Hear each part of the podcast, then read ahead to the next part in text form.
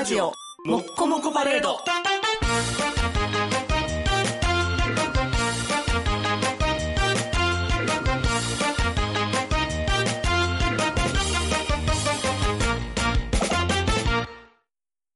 男と食事するときにバーニャカウダーを頼む女は信用に値しない。青春、ハルデイド、オデードラ。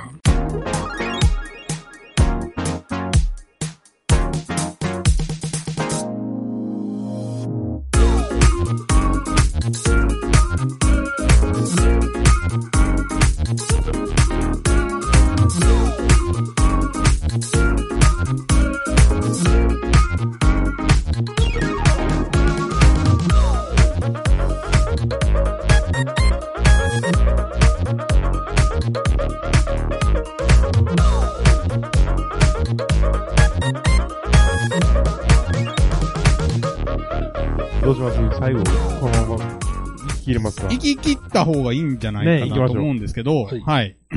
じゃあ、医学生理学賞ね、はい。行きますけどね。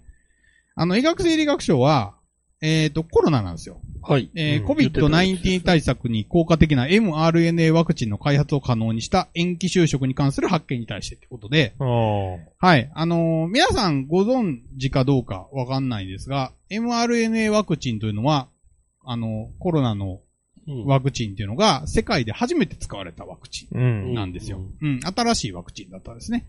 はい。なんで、まあ、それが作れたのは、まあ、いろんな人の努力があるんですけど、そのうちの一部うん。の重要な発見をした人に、えー出ました。もらった人は、えーこの人です。この人たちですね。はいカリコさんとワイズマンさん。はい。二人なんや。女性。はい。そうですね。えっと、まあ、女性の方はハンガリーの人っていう話やったと思います。ハンガリーって、日本人と一緒なんですよね。なんあの、生と名の順番が。ああ、なるほど。だからほんまはカリコ・カタリンさんらしいですわ。この人。日本、日本と一緒の順番なんで。カリコがまあ名字。はい。らしいです。はい。で、この二人、この二人はちなみに共同研究者です。だから、はい、一緒に研究をしてます。はい。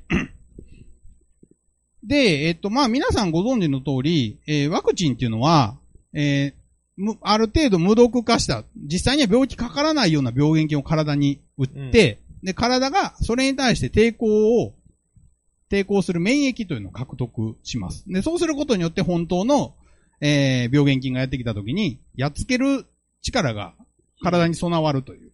まあそういうこと。まあかつての空手家が、あの、餌を与えずに爪と牙を抜いた熊と戦ったみたいな。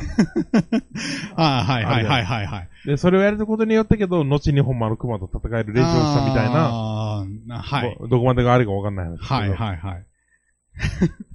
なんで名前伏せたんかわからないけど、まあ、まあいいや。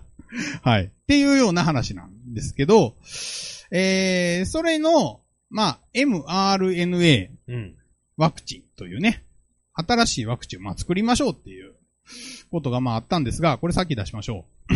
なぜ今回医学生理学賞が授与されたのか。はい。えー mRNA ワ、め mRNA ワクチン、メッセンジャー RNA ワクチンですね。うんは、量産性とか有効性の高さっていうのが昔から予測されていて、えーまあ実際作りやすいし、はい。えー、すごくまあその有効率っていうのは確かにね、高いんですよ。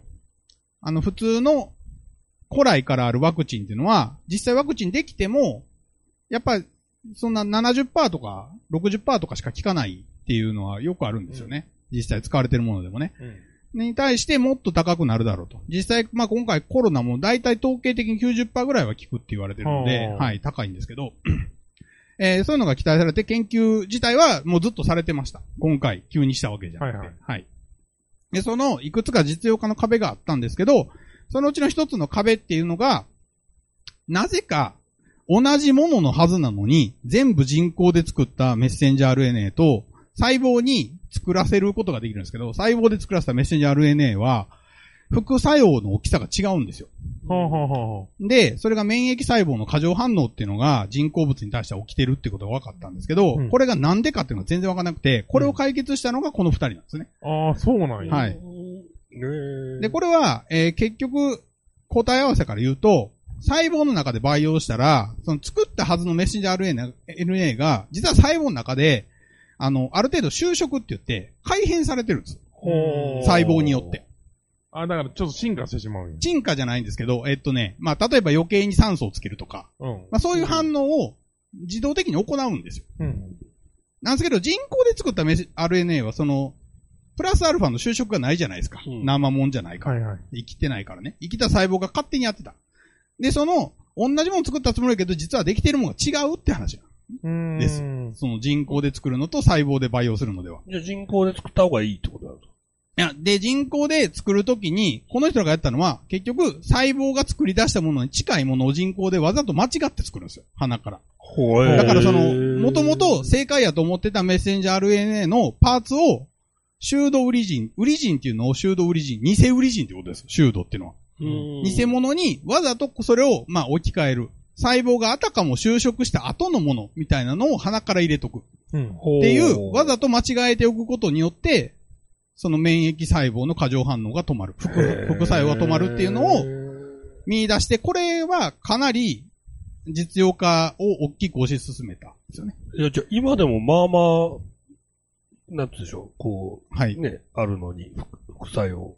昔はもっと強かったんですかあの、でもまあですね、えっ、と、なんていうんですかね。冷血な科学者の目から見ると、あの別に副作用ってゼロにはならないので、ある程度出るのは織り込み済みっていう話まあ今の市販薬ですからね。はい。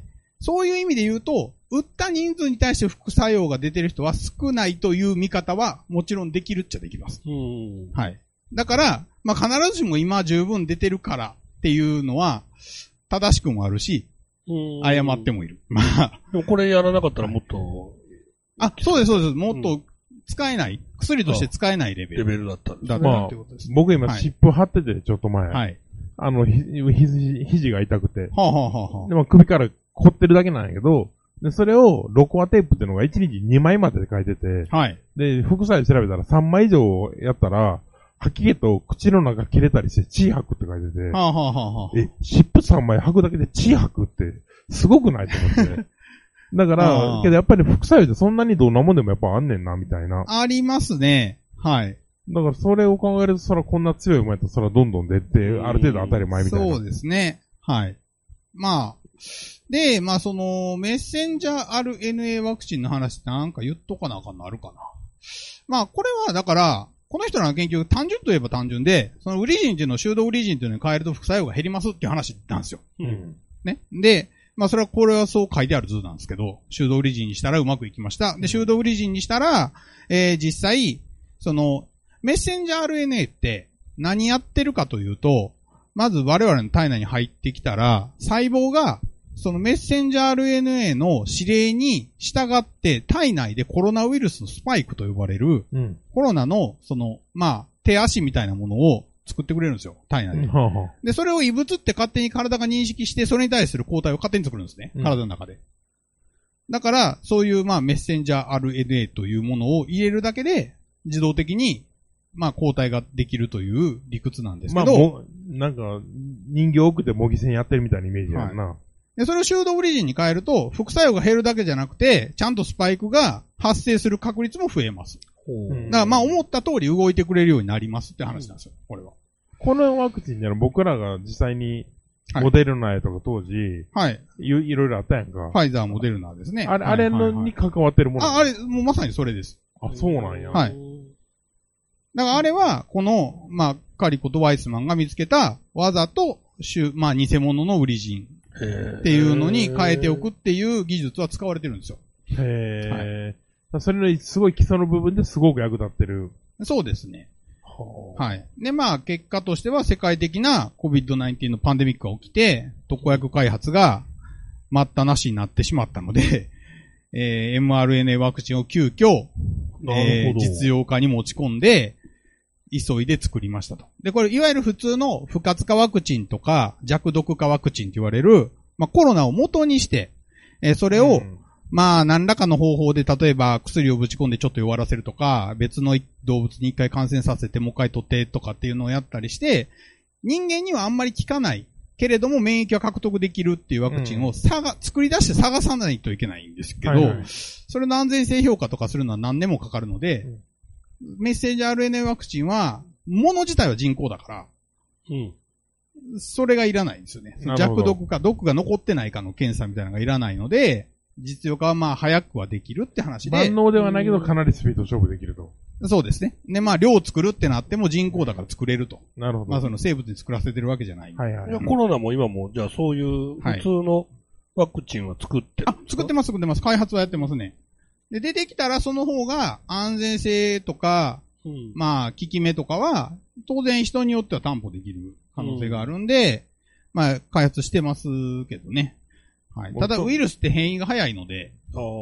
まあ、追いつくかっていうのはあります。で友達の親が塩野義製薬の偉いさんやって、はいはいはいもう今リタイアしてるんですけど、が、あ会いに行った時に言ってたけど、とにかく日本で今すごい頑張って研究もしてたけど、日本国内で治験ができひんと。うんうんうんとにかくもうみんなワクチン打ち終わってるから、あの、ああ今から自分らのワクチンを打って有効性が見れるかっていう治験できる相手がおれへんから、はいはいはい。めっちゃ後半に止まったって言ってましたね。ああ、まあでもそうでしょうね。ほー。なるほどなって。それはあると思いますね。うん。今更ねまあ話、ワクチン何も打ってない国なんかなかったし、みたいな。っ まあまあまあ、そうですね。ていう。まあだから、あれですよ。子供に打ったりするんですよ。ああ。子供、子供はまあ打ってない。打たせなかったっていう経緯があるんで、まあその、うん、それで子供用とかっていうのは作れる可能性があるんですけど、はい、という。まはいず、最後というねわ、わかりやすいわかりやすいですね。うんその凄さが一番わかりやすい。物理のあたりが余計わかりやすい。あのね、でもね、これ本当に良くないなと思うのは、ノーベル賞の公式サイトで、まあ、説明をね、うん。まあ、翻訳して読むわけですよ。だから。で、まあ読むんですけど、まあこんなに研究業績出てこうへん説明珍しいな。社会情勢の話ばっかりよ。ああ、なるほどな。お結局はだっていかに、まあこの、あの、受賞されたさ、研究者にはもう受賞して叱るべきだと思うし、うんまあそれは素晴らしいことでさ。なんやけど、まあやっぱりなんか今のタイミングで出しとかんと、こっから当然副反応とか、は、うんまだまだ分かってなかった副作用が今後出てくる可能性っていうのまあまあまがあまああって、そうなった時に、まあ、出しにくい。っていうのは多分あるなとは思いますね。うん、だから出せるタイミングで出そうと。研究者は悪くないからね。けど、僕らに、直接自分の生活に関わる研究やから、もっと言ったら人生に関わる研究やから、凄さはすごくわかりやすいけどね。まあそうですね。メッセンジャー RNA っていうものを実用化できるかどうかっていう研究ですから。うん。うん。別にコロナが起きるか起きひんかっていうのは関係なかったんで、この二人以外に、そのもうちょっと基礎的なそのメッセンジャー RNA を最初考えた人とか、はいはいはいはい。とかにはいかなかったんですね。あー、それはでもまあ確かに、どこが一番壁だったかとかっていうのを考えて壁が高かったところに上げるっていうのはまあ過去にもあるし、まあそれは分からんではないじゃないんで。まあ確かに世に関わった人数で言うと、この二人の研究はすごく大きかったんだなという。そうですね。だからこの前に当然ね、メメッセンジャー RNA ワクチンの前に DNA ワクチンっていう考え方があるんですけど、DNA ワクチンは、実はその、打っても打ってもなかなか人間の DNA が働くところまで到達できないんで、うん実用化がそこで頓挫したんですよね。っていうのがあって、まあそっちの方が、まあ下敷きに当然あるんですけど、そっちの研究者はもらってないですね。うんなるほどな。うん、みたいなのはあります。やっぱり最終的に役立ったものに、っていそううのはと関わ、なるこの研究なんか特に世界中関わってる人数が多いからこそ、はい。この二人ってのに、まあみんながどれぐらいに納得いくんか賞賛なんかわからんけど、まあ、やってたからコロナになった時間に合ったっていあもちろんそうです、ねもちろんそうです。はじめ備えてたというか、はい、下地があったってことですね。ラッキーといえばラッキー。うんまあ、こう、これに頼るしかなかったが、正い。しい。これやってた人らが、はいロボットアニメみたいじゃないですか。いやいやいや、そうそう。なんか砂漠を戻すにはこの方法しかないみたいなのが。あ、の、メッセンジャー RNA ワクチンのリスクは、だからまだ人類は分からないんですよね。なるほど。でも、使わざるを得なかった。でもこれはあんまりやりたいことではないです。そりゃそうですよね。けど、やっぱりこれたらすごい使命感はやっぱ思ったんやろね。今、自分らが。もまあ、この人らが実際もらってる研究をやったタイミングではずっと前だし、うんう。うんん。で、実際にこの人らが頑張って作ったというよりは、やっぱり頑張ってワクチン開発したのは会社だから、ああ、なるほど。当然。うん。だからそこは、なんか、そういう、ね、ワクチンに対してあげますって話ではないんですよ。だから、なるほど、なるほど。ワクチン絡みのところの研究に出したかったんだなっていうのはわかる。あるけど、まあ、ある、それは研究の中でもここ行ったんやっていう感じ。あそこ行ったんやって感じやけど、まあ、まあまあ結構、まあ無理くりこれ出さなしゃあないっていうか、まあ、政治的な意味でこのタイミングで出す意味があるっていう感じはちょっとありますね。まあ去年はまあこっちの邪推ですけど去。年は早いし、2年、3年後とかやったらちょっと怪しいし、みたいな。まあそうですね。どうなってるかわからんからね。うんはい、というわけで、納得いく。はい。けど今年難しいね。ですかね。毎年かなって気もするけど、はい。特に難しかったイメージはありますけど、はいはいはいはい。ラムさんわかりました？あ、もう100%わかりました。さすがやもうな。やっぱ。ちょっちゃいますねやっぱ20分前ぐらいにね、オケ、オケとボールとエビの絵違うかも それが真理です。そうですね。まあまあでもそういうもんですよ。まあただだからそんな話やったなっていうのがね。はい。まあ、イブノーベルの方がわかりやすいはわかりやすいですね。あもちろんそうですね確かに、はい確かに。あれです。えっと、一応次は1月、11月の、はい。えーっと、10、じゃあ5日です。あ、そうそうそう。5日の日曜日に次は、あの、イグノーベル賞解説をまたここでやろうと思ってます、ねイグノーベルはもっと気楽で、英語ノベルはまあ楽しい。誰が聞いてはいもそうですねわ。かる、はずの研究もあるんで、まあエンジョイできると思います。はい。で、またよかったら、はい。あよくね、あの、もう一回言いますけど、無料配信される会にわざわざはい生で来ていただいて皆さんありがとうございます。ありがとうございます、本当に。ラムさんもあ、急にはい呼び出して、全然大丈夫です。あの、お大阪に急に友達来たみたいな感じで、浮かれて呼んでしまって。はい。いえいえ、だけどありいつでもがとうございます呼んでください。はい。というわけで、一旦じゃあ、はい。えーえー本日もお届けしましたのは、ぶっちょかしわきと、アニワギ博士と、あ村田ナムでした。青春アルデヒドは南部白芸 YouTube チャンネルで毎日1話第1話より全話公開予定でございます3年間の長きにわたる長期更新の予定でございますのでぜひ皆様 YouTube チャンネル登録の上聞いてみてください。そうかな？こうかな？違うかな？調べてみたり考えてみたり。自分から聞いてみよう。投げてみよう。友達に。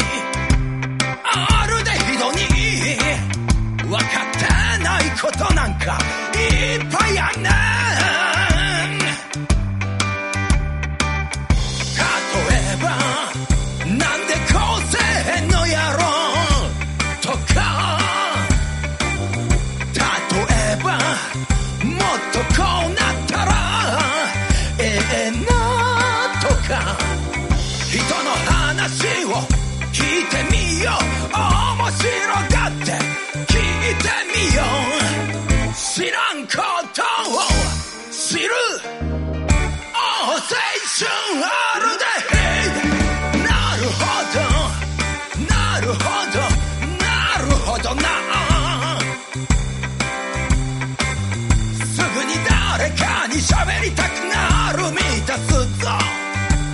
知識よく科学の科学のラジオだよ。